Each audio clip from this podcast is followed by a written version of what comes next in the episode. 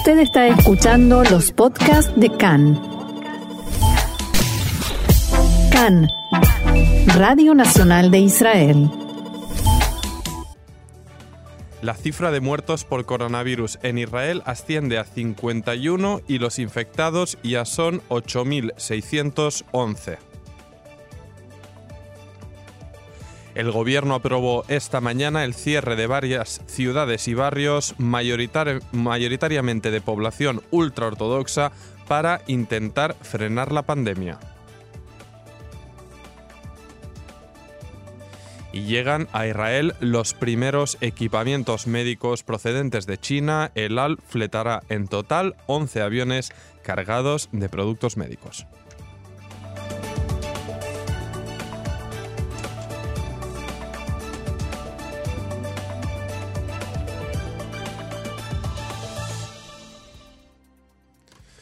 Bien, vamos a entrar a los datos, a las actualizaciones que ofrecemos cada día al abrir nuestro informativo y es que la cifra de muertes por coronavirus en Israel ascendió hoy a 51.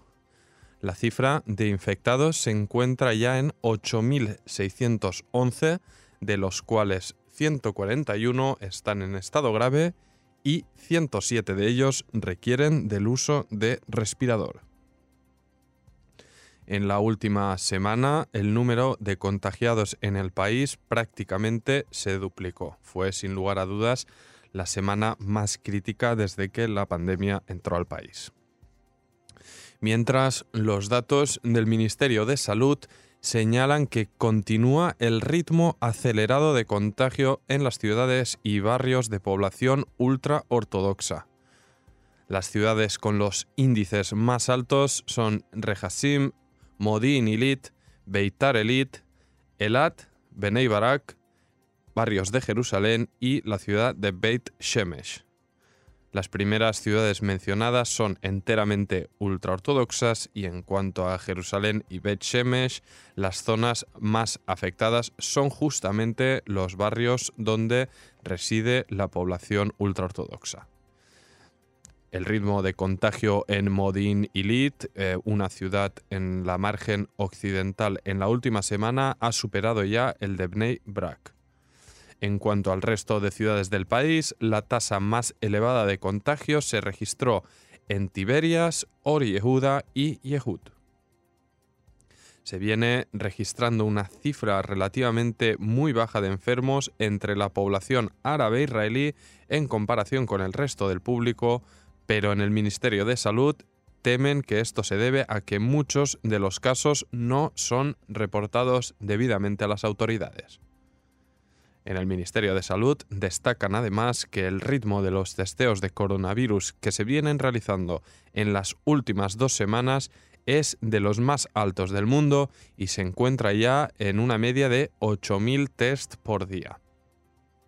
Para ponernos en perspectiva a nivel de cifras, en, el Ministerio señalan que en Corea del Sur, el país que es considerado quizás el que mejor supo contener la propagación de la pandemia, se realizaron hasta 14.000 pruebas al día durante el, pico máximo que tuvo la enfermedad.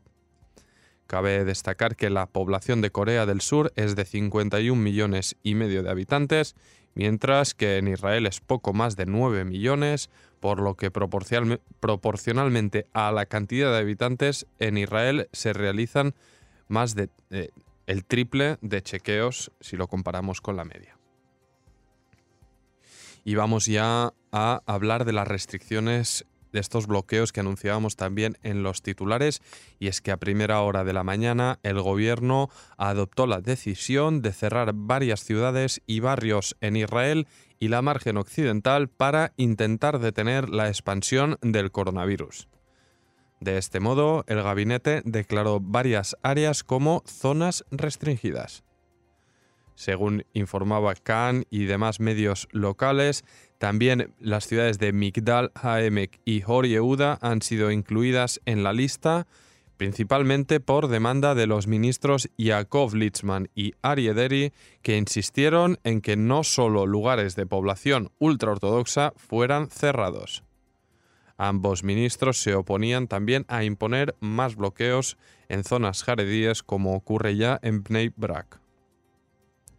Está previsto que Tzal desarrolle las operaciones de asistencia en las ciudades y barrios bloqueados, que recordemos en buena parte son densamente poblados, con familias en muchos casos muy numerosas y de escasos recursos económicos.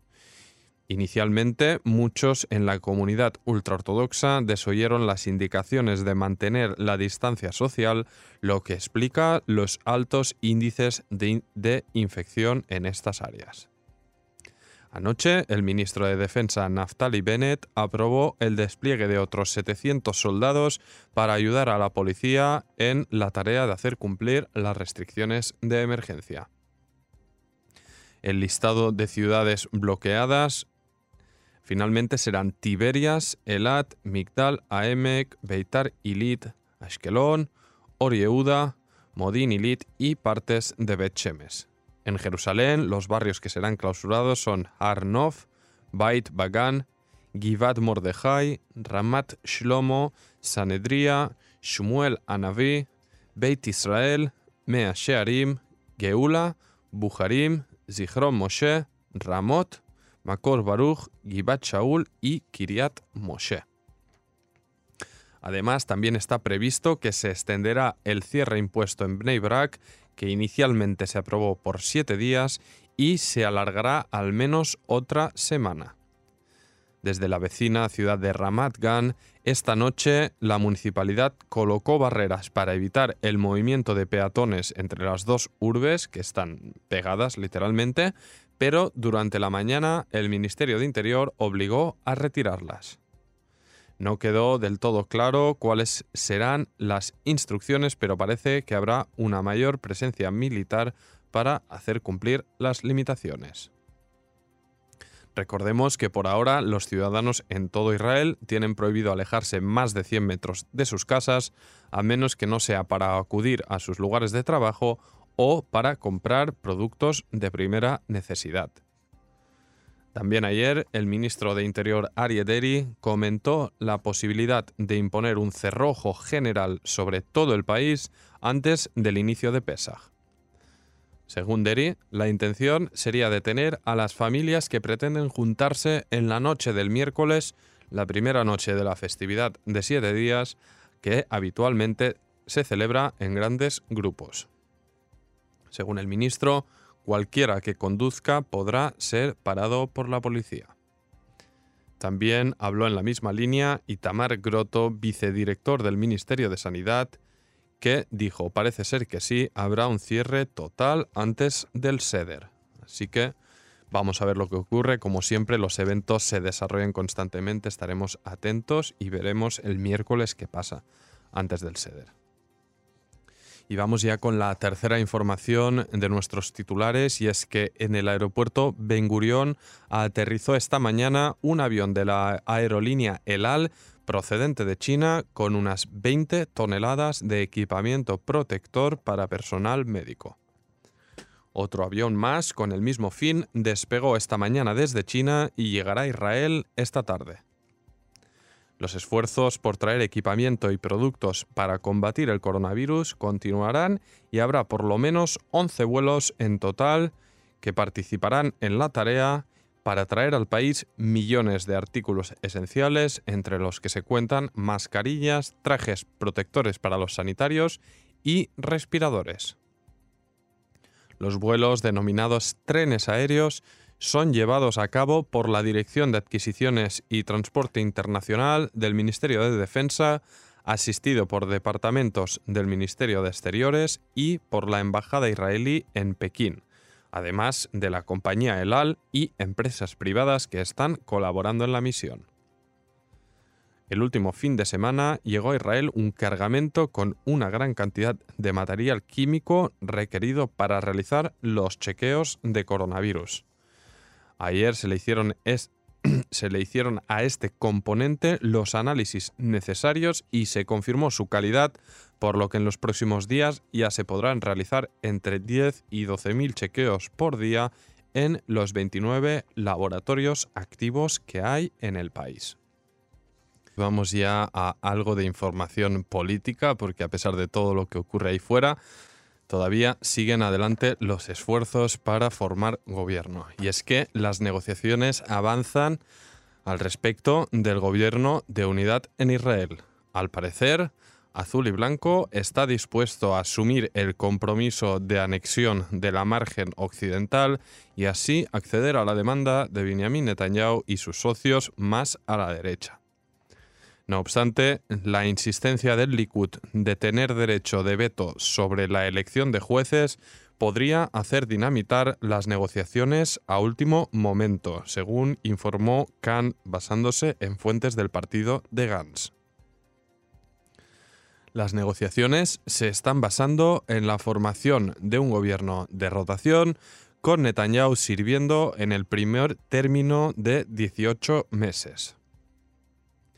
Recordamos que la negociación se encaminó la semana pasada tras la elección temporal de Benny Gantz como presidente de la Knesset con apoyo del bloque de derecha y religiosos y que supuso la ruptura de azul y blanco por la discrepancia de Yair Lapid y Moshe Yaalon. Netanyahu ve la anexión de Judea y Samaria tras la luz verde que recibió de la Casa Blanca con el anuncio del plan de paz como un movimiento para reforzar así su legado y cumplir con su promesa electoral antes de teóricamente dejar el poder a Gantz en otoño de 2021. Inicialmente, Gantz se, se opone a la anexión unilateral, pero reconoció la mayoría del bloque de derecha para aprobar dicho movimiento. Por ello, espera poder influir en la decisión desde el cargo de ministro de Defensa, que probablemente será la cartera que finalmente ocupará. Según reportó el Canal 13, Gantz estaría preparado a aceptar una anexión limitada para sellar el gobierno unitario, pero no aceptaría hacerlo antes de que finalice la crisis desatada por el coronavirus. Además, en principio solo aceptaría la anexión de los llamados bloques de asentamientos ubicados en el lado israelí de la barrera de separación. El deadline para la formación de gobierno es el próximo 13 de abril, que se acerca, por lo que Gantz plantea ya pedir al presidente Reuben Rivlin una extensión de tiempo. Vivimos en el día de la marmota literalmente. Recordamos que la apuesta de Gantz por el gobierno de unidad la explicó la semana pasada basándose en la crisis por la pandemia, el imperativo de evitar unas cuartas elecciones y las amenazas que afronta la democracia israelí, lo que le llevaron a abandonar la promesa a sus votantes de que no se sentaría con un Netanyahu imputado en tres causas judiciales por corrupción, fraude y abuso de confianza pero también hay discrepancias desde la derecha. el Chaquet de Yamina alertó a Netanyahu ante el probable nombramiento de Avi Nissenkorn de Cajol como ministro de Justicia.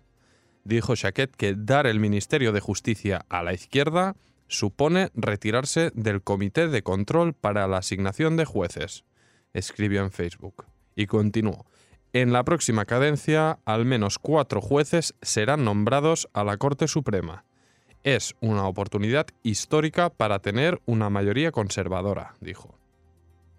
Al parecer, las discrepancias a este respecto por la cuestión de los nombramientos judiciales son el motivo que podrían dinamitar las conversaciones. Y vamos con otra breve información, que unas palabras que oíamos esta mañana de Avigdor Lieberman, líder de Israel Beitenu, que cabe decirlo, desde que se selló esta voluntad de ir hacia un gobierno de unidad, apenas ha hablado, apenas ha aparecido en los medios de comunicación pues hoy ha vuelto para atacar con dureza a los políticos ultraortodoxos, acusándolos de poner en peligro la salud pública con sus decisiones políticas respecto a la pandemia. Citando varios casos de violencia de jaredíes contra policías o paramédicos, Lieberman escribió que es importante remarcar la labor sagrada de Maguen David y las fuerzas de seguridad y es preciso recordar que la mayoría de los ultraortodoxos están escuchando las instrucciones y comportándose acorde a ellas. Y continuó, pero lo que nos preocupa es el liderazgo que incumple las normas, el parlamentario Porush que se opuso al ingreso de, la, de Tzal en Bnei Barak, Gafni que amenaza en su nombre y el de su partido que no serán socios en un gobierno que imponga cierres en zonas ultraortodoxas y Ariederi, que quiere cerrar todas las ciudades sin importar el número de casos de contagio. Y aclaró finalmente Lieberman, no tengo nada contra los jaredíes, pero sí contra sus líderes que se comportan irresponsablemente y ponen en peligro no solo a su comunidad, sino a todos los israelíes.